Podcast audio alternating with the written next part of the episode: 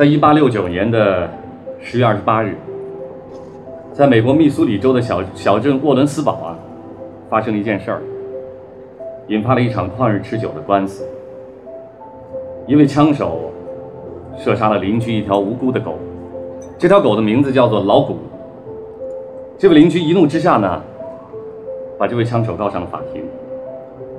双方都请了最著名的律师对簿公堂。这个官司持续了一年，一直打到密苏里州的最高法院。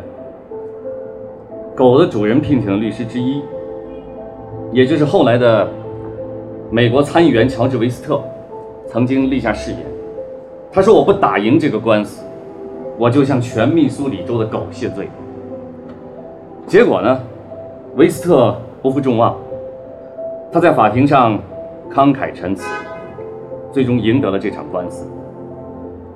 维斯特1870年9月23日在法庭上的结案陈词，最终就以“狗赞”的名字流传了下来，保存至今。这篇文章也成为史上最著名的演说之一。很幸运啊，这篇演说的第一部分被保留了下来，直到今天。那么今天人们只要来到密苏里州的沃伦斯堡法院前，就能看到那条狗，就是老古的雕像，以及刻在雕像基座上的这篇著名的辩护词。所以下面呢，我也想恳请在座的各位，现在就把自己想象成当年的一位坐在法庭上的陪审员，跟随我一起去感受这篇著名的结案陈词。狗赞！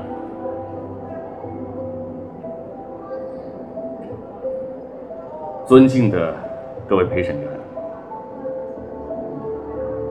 在这个世界上，一个人的挚友可能与他反目成仇，他用大爱养育的儿女可能忤逆不孝，我们至亲至爱的人。也就是我们以幸福和荣誉相托的那些人，可能背叛他们做出的承诺。一个人所拥有的金钱可能丧失，或许就在你最急需他们的时刻，便不翼而飞。一个人的名望，也可能在瞬间因举止失察而一落千丈。那些那些在我们成功的时候向我们卑躬屈膝、阿谀奉承的人，在我们霉运当头时，或许是首先对我们落井下石的人。在这个自私自利的世界上，一个人可能拥有的一个绝对无私的朋友。一个永不离弃、永不忘恩负义的朋友，就是他的狗。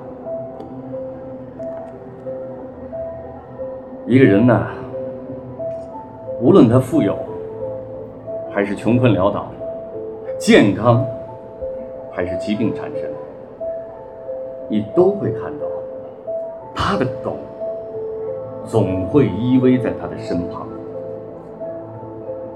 你更会看到，即使寒风刺骨，即使大雪纷飞，只要有主人在侧，狗总是甘愿睡在冰冷的地上。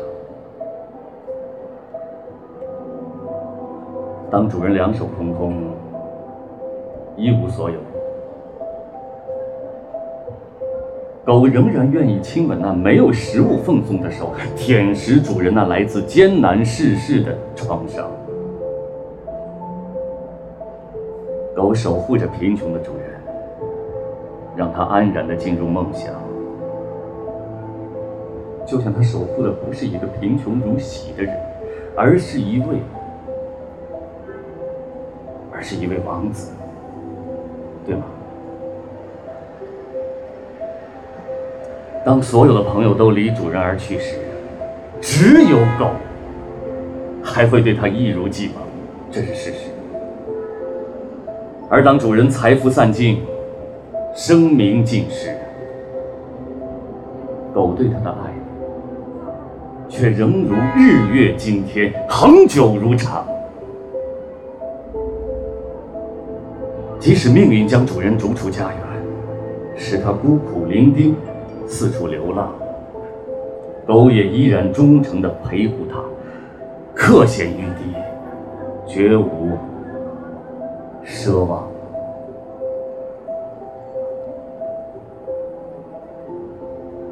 当人生落幕，死神降临，主人的遗体被埋葬在冰冷的地下。无论他的亲友是否各奔东西，你都会发现，那高尚的狗依然伫立在主人的墓旁。你会看见，你一定会看见。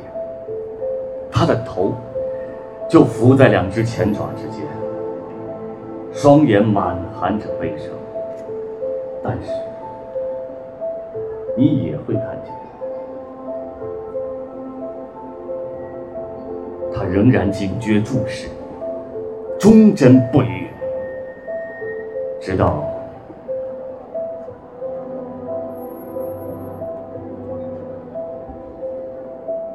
直到死。